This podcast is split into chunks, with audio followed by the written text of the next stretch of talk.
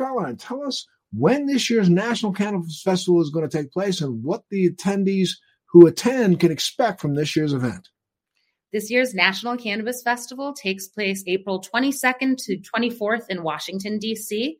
If you're interested in coming out for music, join us on April the 23rd at RFK Stadium, where you'll get to hear from Wiz Khalifa, Lettuce, Ghostface Killah, as well as spending the day among our education pavilions, exhibitors, and our giant food court. It's going to be a really, really great day in Washington, D.C., and I hope you can join us.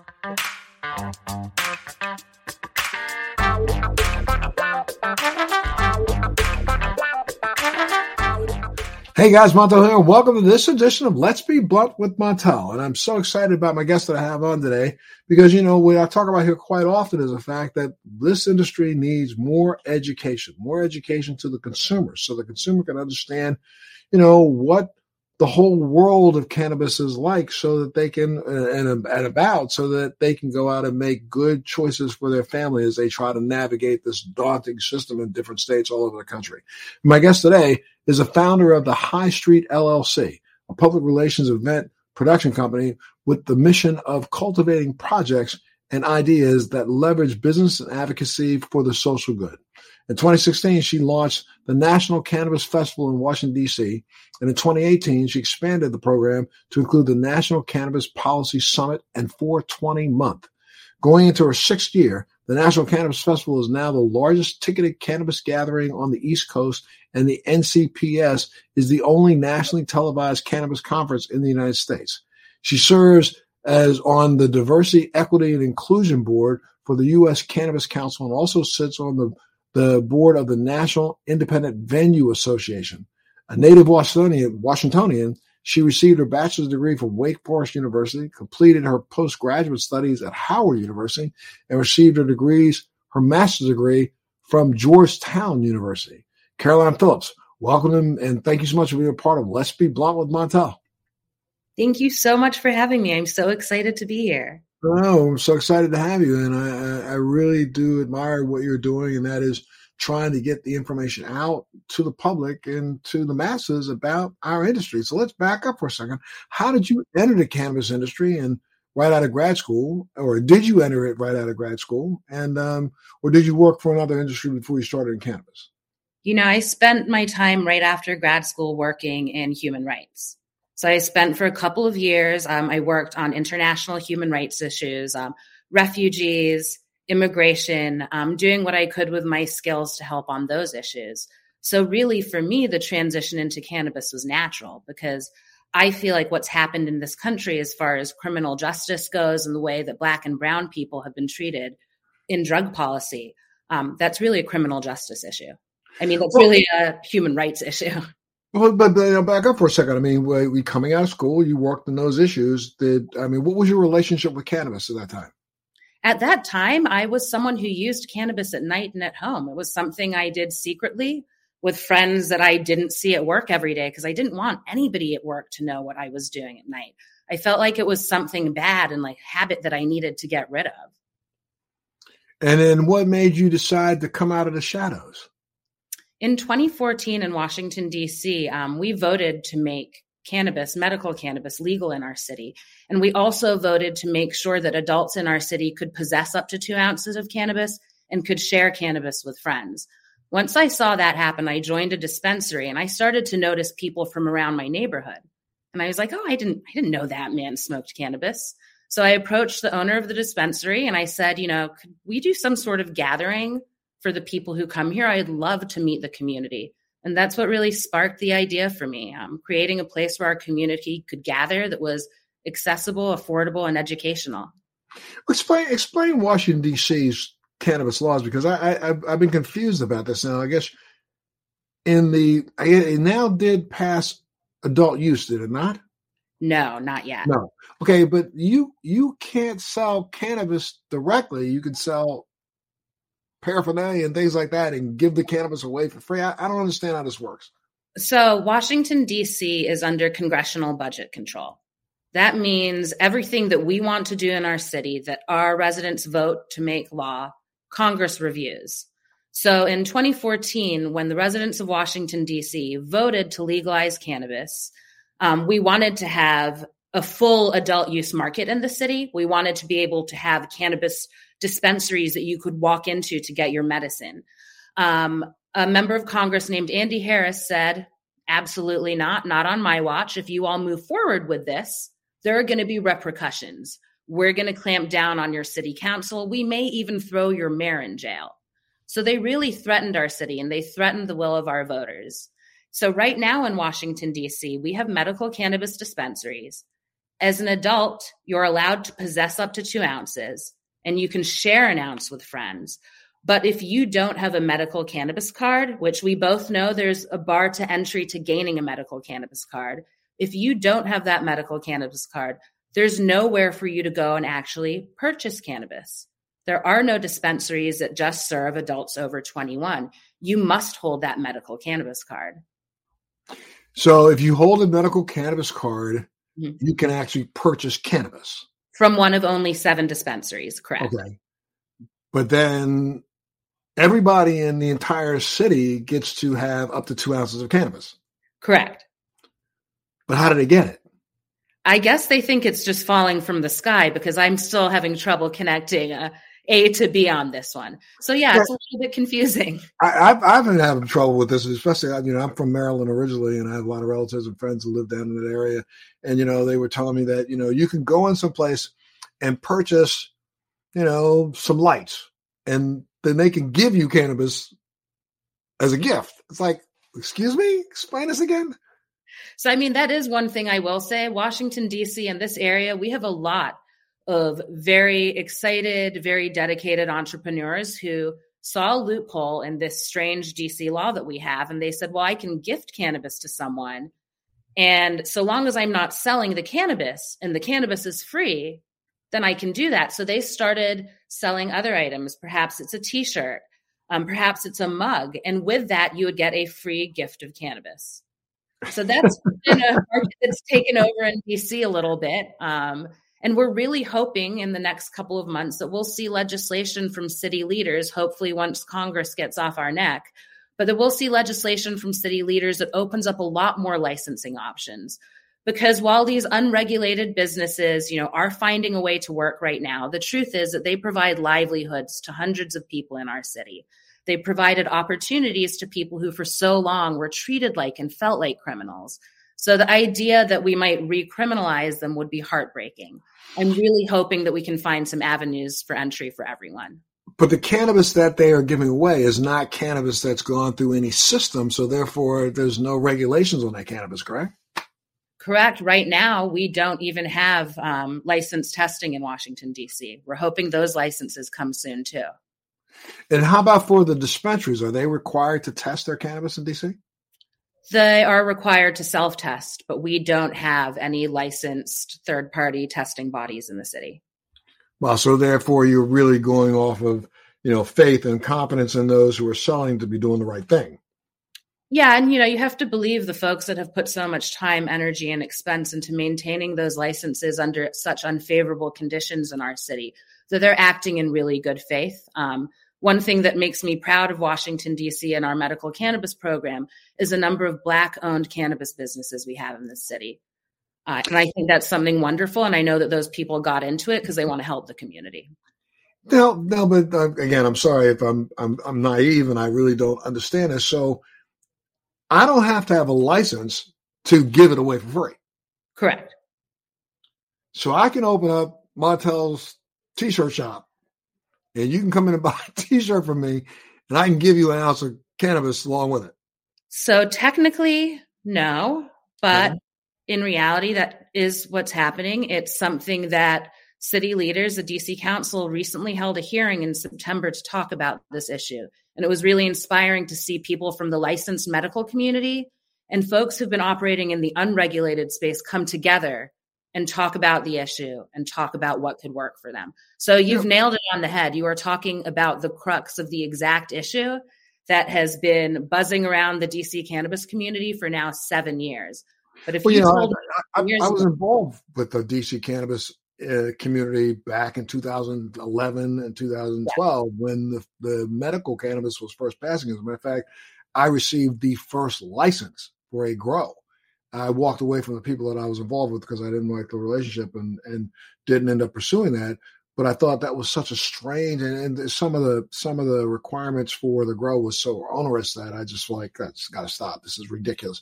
So I got out, but I've been really kind of fascinated by this whole weird, strange paradigm that's been going on. And, you know, it's almost like, I guess, those in Congress and the Senate down there that ratified the DC laws act as if this is not happening, right? Well, that, you know, they act as if it's not happening. And then you get the narratives that, you know, the unregulated market is a danger to public health. This is a danger to public health. That's a danger to public health. Do you want to know what a danger to public health is? Congress restricting the will of DC's voters so that we can actually have a fully regulated market. That's what's dangerous. Right. Absolutely. The way things are right now, it's it's not good for anyone, and it's not necessarily the safest um, system for anyone. Do you see this changing anytime soon in DC? I mean, you know, we've got especially with the the divisiveness of a nation that right now is that any anytime anybody says anything about DC statehood, oh my God, I think there's going to be a revolution in America. You know, so anything that DC people want, it's it's such a weird. It's one of those things I can't believe that America still allows to exist the way it does because you know this is just about making sure that they can continue to enslave those black and brown people who sit around, live around those buildings that they're in but do you see anything changing in DC in the next couple of years or what? Stay with us. We'll be right back. Do you want to know how to become a social media influencer, how to grow an online business, how to make money from your laptop and build a profitable online company? Well, I'm going to show you how in my podcast, Living the Red Life.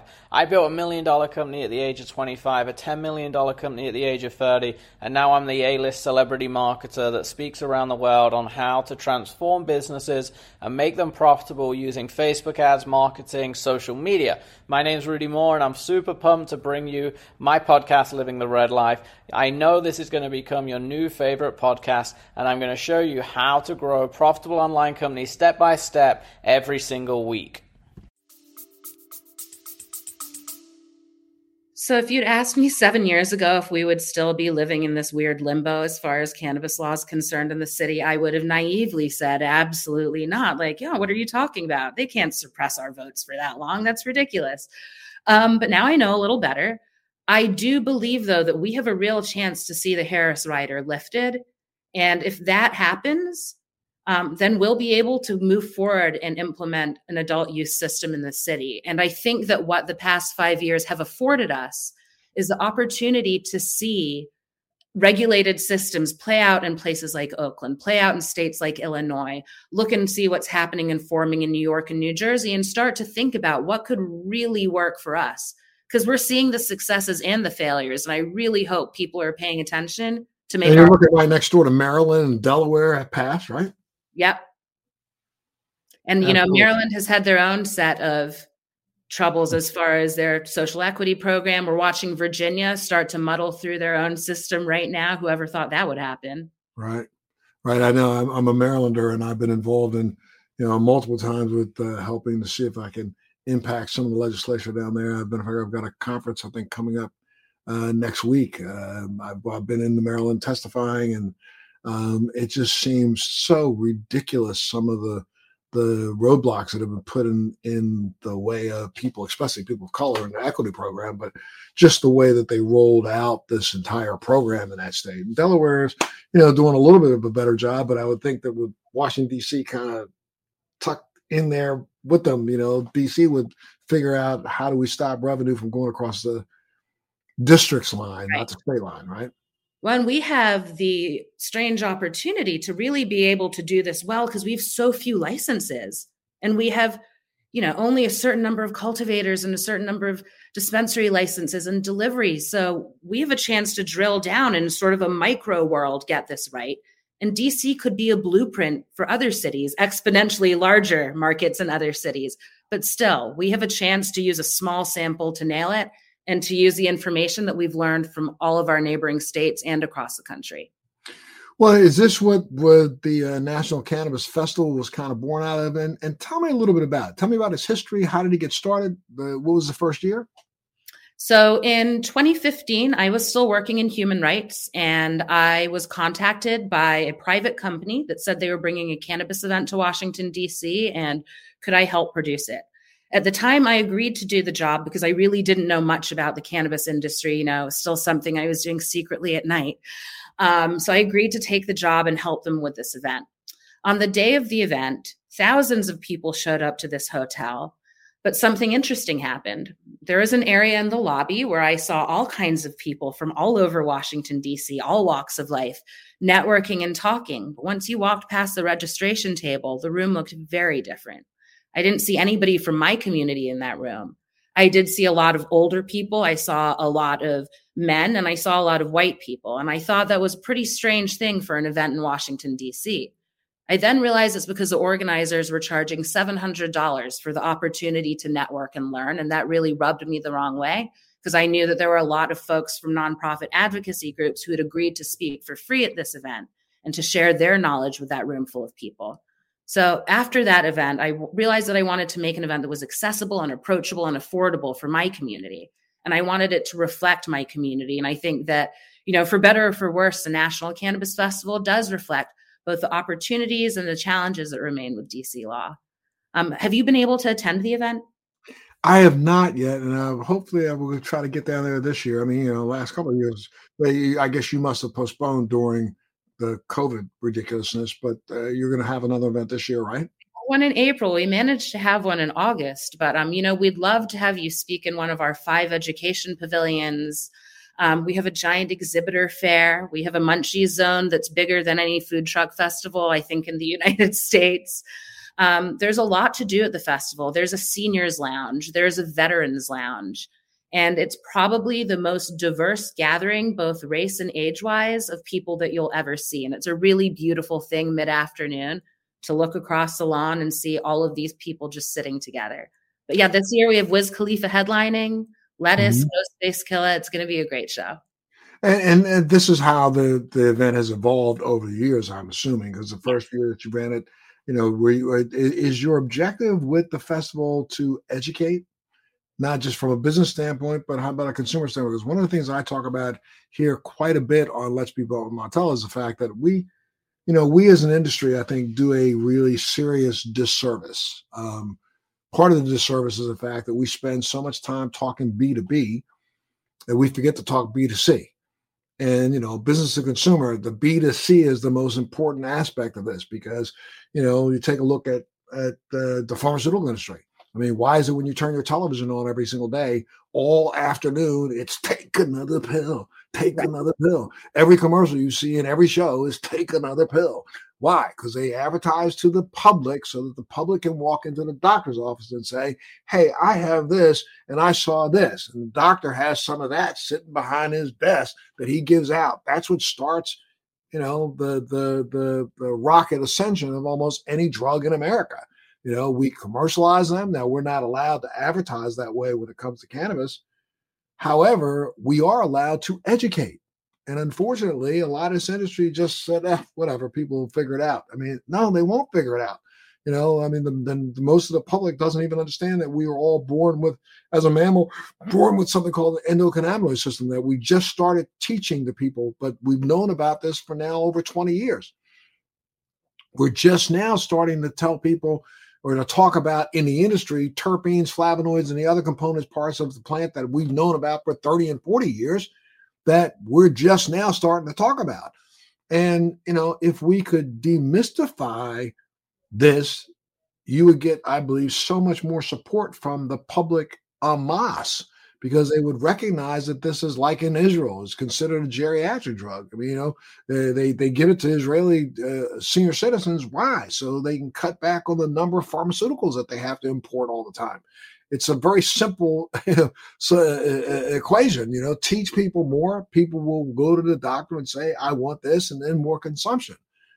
But we spend more time trying to figure out how to educate the guy down the street to open up his own shop to try to make money. And you know, we got to get this flip around. So, does the festival feature feature a lot of education for the consumer?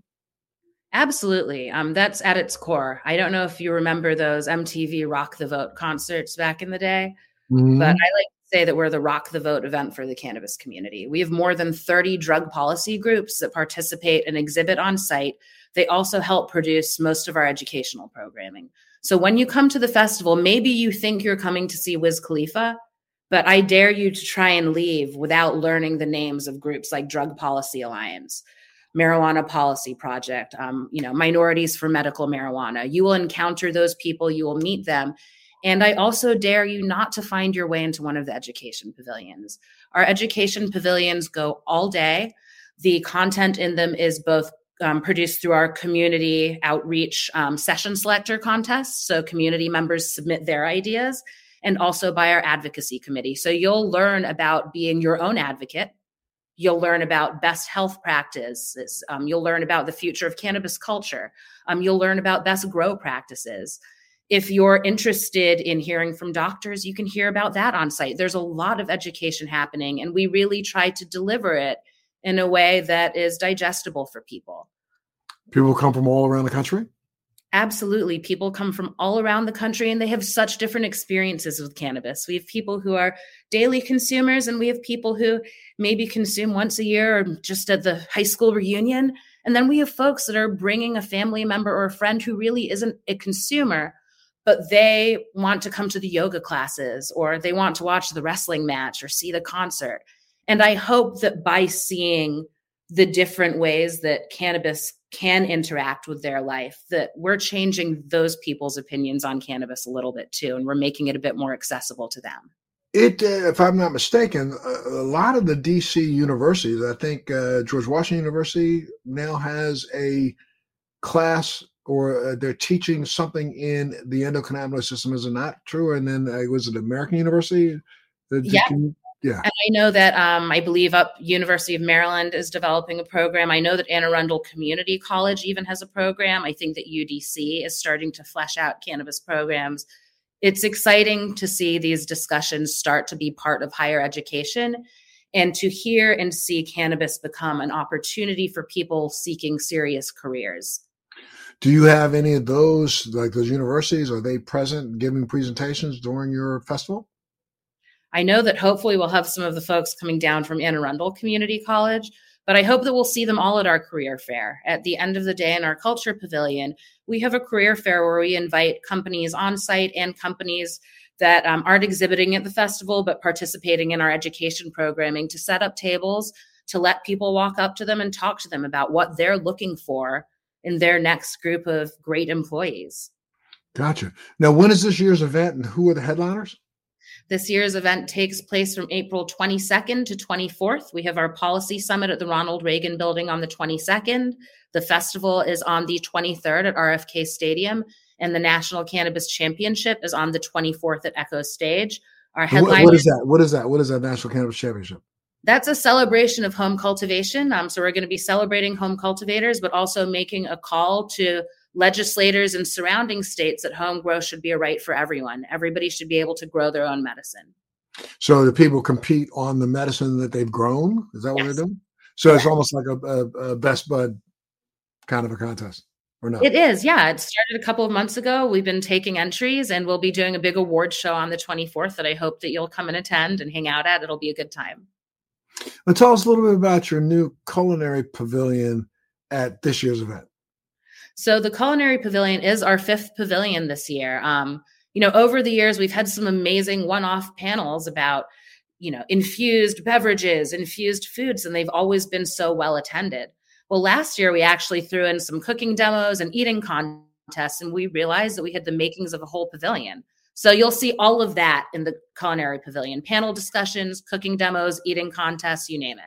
Well, how is this? I mean, I, am sorry, I got to figure this out. How is this accepted by the local police? I mean, are you allowed to consume at an event like this? So in Washington, D.C., you're allowed to consume in private. And at the National Cannabis Festival, we don't encourage people to consume in public. Okay, so at the pavilion where they're doing infused products, or are they doing infused products or they're not doing infused They'll products? be doing cooking demonstrations. Those won't necessarily be served to the general public. Gotcha. Okay, I see what you're saying. So you might you might do a demonstration of how to infuse with cannabis, but nobody gets to buy it. Correct. Gotcha. Okay. So um And then how does the local, you know, municipality police department deal with this? We have a wonderful relationship with local authorities. We've never had a single arrest or fight at the festival.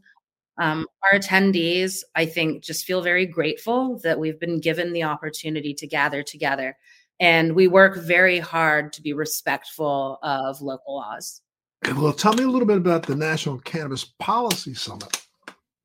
Absolutely. So in 2018, we started to realize that we were having great success attracting more liberal lawmakers to come and speak on stage at the festival. But we weren't getting that many acceptances from who might be more conservative leaning. So we thought to ourselves, well, you know, what's the problem here? And it occurred to me that perhaps the folks on the right might be a little bit hesitant to speak at a festival and maybe a conference would be more comfortable for them. Ultimately, our goal was to convene unlikely allies on stage at the festival or on stage at a conference where they may agree on very few other issues, but they do agree on one thing, and that's that we have to stop putting people in jail for weed. So we well, decided. You, you, can take a look at the right and the left seem to agree. That's one thing that the right and left seem to agree on right. is cannabis consumption. You even taking a look at what happened on January 6th. You know, a lot of the people who invaded the, the Capitol invaded it with cannabis in their hands. Yes. I mean, I'm, I'm, I'm not, yeah. but they did no, unfortunate, but yes, true. Um, but, you know, we wanted to honor the fact that we had this opportunity to show off the bipartisan support for cannabis. And so we created the National Cannabis Policy Summit. Um, you'll see members of Congress, uh, folks from lobbying groups, folks from think tanks getting on stage. And maybe they're people you wouldn't ordinarily would think would share a stage together or even be in the same room but all coming together to agree on that one basic tenet that it's time to have better cannabis laws in this country. Uh, the policy summit's free to attend. So if anyone's in town, you can walk into it just like you would a museum or any other free venue in DC. And we'll also hopefully be streaming it live. So if you're not in the DC area, you'll be able to get that information um, on your computer. Does that take place at the same time? It the, the same time as the festival? The day before. So we do Friday at the Policy Summit, Saturday at the festival, and Sunday at the National Cannabis Championship. Gotcha. Okay. And what are some of the main concerns that you're going to be addressing this year at the at the Cannabis Policy Summit? This year, we'll be taking a look at um, interstate trade. So we'll be looking at how that might move forward um, under federal legalization and what the opportunities will be there for interstate commerce. We're going to be taking a look at the States Act and talking about if that's something good or if we need to hold back. So we'll have some activists and folks from government talking about the States Act. We will also be taking a look at social equity and really digging in to talk about whether we are potentially holding back progress by waiting for the perfect social equity laws or if it's important for advocates to stand up and say no more until we get this right. So we'll be covering a lot of different topics at the policy summit this year. Um, it runs from about 9 a.m. until 5 p.m. We'll be releasing the full agenda in February and also the speaker list at that point. So we look forward to sharing that with the public. Got you any plans for for expanding this festival or events to other states or even internationally? I've spoken a lot of I've spoken at a lot of international events on cannabis, and it seems like this kind of a format now that's been proven over six years would be something that could could do well in many countries, from Germany to Israel to uh, Spain to Colombia to uh, Mexico. I would absolutely love that. Um, you know, it would be really beautiful to see folks being able to gather in other countries to talk about these issues and to celebrate. I think the most important thing for us when we think of moving the festival to other countries or even other states is that we have the support of the grassroots community and the advocates that have been doing the work in that community for so long. If they don't want us there, then you know we won't try and set up shop there. But if we have their support and they're willing to work with us and help us create the great education programs that's tailored for the needs of their people and their communities we would love to see the national cannabis festival expand. Well you know i mean as you're you're on the on the, the ground floor of this i mean you're you're right here where the rubber meets the road. And i'm sure that you get an opportunity to talk to politicians. Uh, what's that general sense that you get out of this? I mean, because I, I say I'm one of those who's who's mm, a little uh, uh, jaded right now. You know, we have a president of the United States who is a clown who still thinks that cannabis is a gateway drug, and we have a vice president who probably arrested more people as she was a, you know, attorney general in California than any of the previous ones that had, and lied to people talking about, you know, the, their their own individual experience with cannabis when, you know, and and even lied to the I think to the to the masses when they said we're going to take care of this in the first hundred days of our uh, uh, administration, and yet they haven't done a daggone thing. So I mean, when you talk to politicians, you're there at the, you know, the heart of America in, D.C. Uh, what's your general sense of what's going on? Is this something that people don't care about because we're so divided on so many other things? You know, I think that in before times prior to COVID, we definitely had the momentum, and I think that there was great hope and optimism that we would see a federal cannabis legalization bill. Um, it's been really incredible to see progress and to see you know the progress that we saw with the more act and see to see the progress that we're seeing with the states act um, in the house and you know i really hope that we can see things moving forward in the senate at the same time though i want to make sure that we have really matured our own ideas about what legal cannabis should look like before we jump into something that we can't turn back. You know it's it's really easy to build on ideas. It's harder to pull them back in once they're out there. It would be heartbreaking given the history of the war on drugs in this country and given the work of black and brown activists to push forward for more sensible laws to not see serious criminal justice reform measures and serious social equity measures included in any federal legalization bill. But not just measures ones that are really impactful and actually mean something. So, that, that scares me quite a bit in the sense that because there's so many of these extremely conservative politicians out there that are hiding behind reform because that takes away one of their enslavement tools. I mean, let's be honest. I mean, you know, the only reason why cannabis is where it is is because it, I believe it was a re-enslavement tool. It was an obvious way to enslave black and brown people and put them in jail and fill up jails and commercial, uh, you know, jails. So, you know, for our politicians, you know, to take that off the plate, that's almost a smack in the face of Donald Trump. You know, I mean, you need to have something that that uh, you can keep a thumb on the top of black and brown people with. Um, I, I I'm I'm wondering if you think that you know, I'm looking at the pushback that came in several states that they were where legislators are trying to reverse the will of the people all over America when it comes to cannabis. And I agree with you.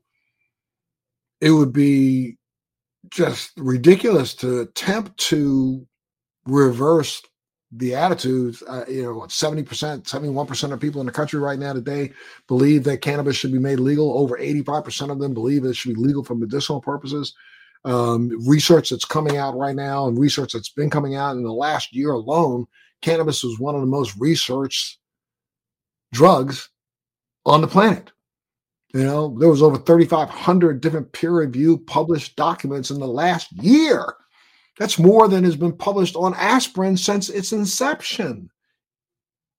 Yet, we still have politicians who have the nerve to say, well, if they did a little bit more research, if I understood the scientific, stop the stupid. The research is out there. We don't need any more research. What we need now is laws that keep up with the research. But we live in a nation that doesn't believe in research. We live in a nation that claims it doesn't believe in science if the science doesn't agree with them.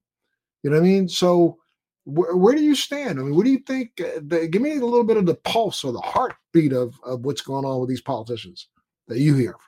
I, you know, my more pessimistic mind worries that the delay on federal legalization has to do with protecting opportunities for a few and building a system that only enriches a few certain people and creates, you know, a monopoly around a medicine for a few certain people. Right. Um, I worry about that. And I think that is an argument that has also been weaponized against people who are advocating for better social equity measures and who are putting their foot down and saying, we can't move forward until this is fixed.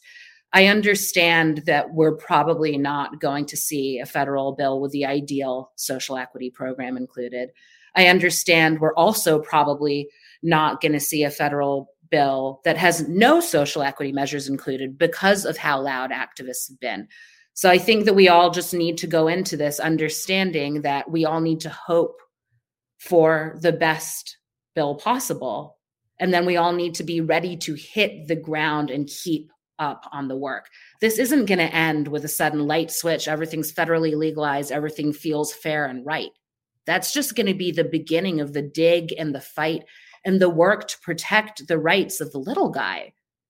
So that's just going to be the start. I think that what we're trying think, to do is get the best bill to start with. Yeah, I mean, I agree with you. I think that the, if any federal movement is is made,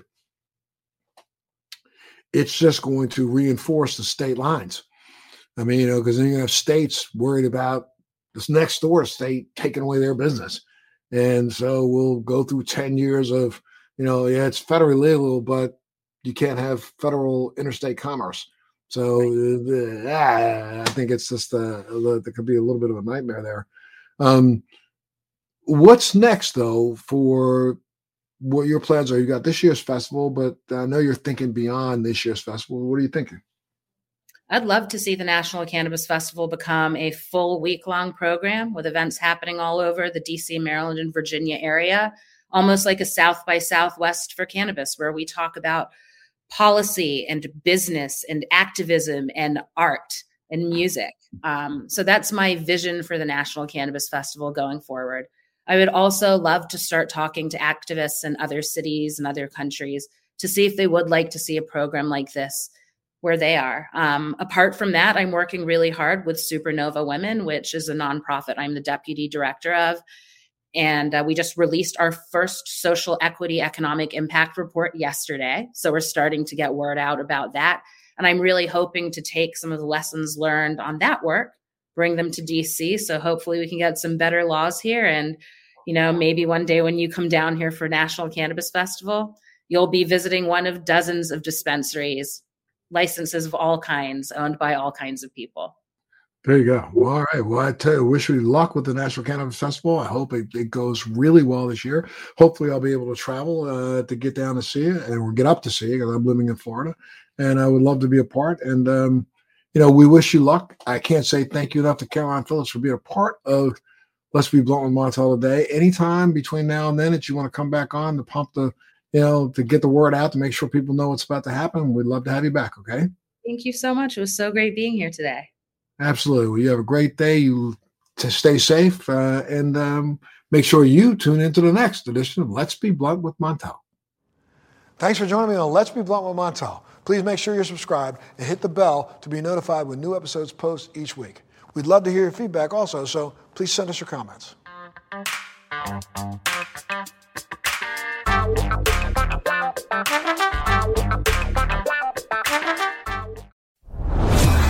Are you dealing with best life burnout, constantly striving for more, and quite frankly, over it? Maybe you just want more joy, peace, and laughter in your life now. Well, then let's go. Welcome to your new favorite podcast, Hot Happy Mess, hosted by me, your girl, Zuri Hall. We are celebrating our magic in the middle of life's messes. Don't miss new episodes every Wednesday. Listen to the Hot Happy Mess podcast on the iHeartRadio app, on Apple Podcasts, or wherever you get your podcasts. Thanks for listening to today's show. To check out more great cannabis podcasts, go to podconnects.com. Here's a preview of one of our other shows. I'm Larry Mishkin, and I'd like to invite you to join Rob Hunt and me on our weekly podcast, The Deadhead Cannabis Show. Each week, we explore the latest cannabis and jam band news and reminisce with other deadheads and jam band lovers about the great musical acts that we've seen and heard. Check out a new episode every Monday.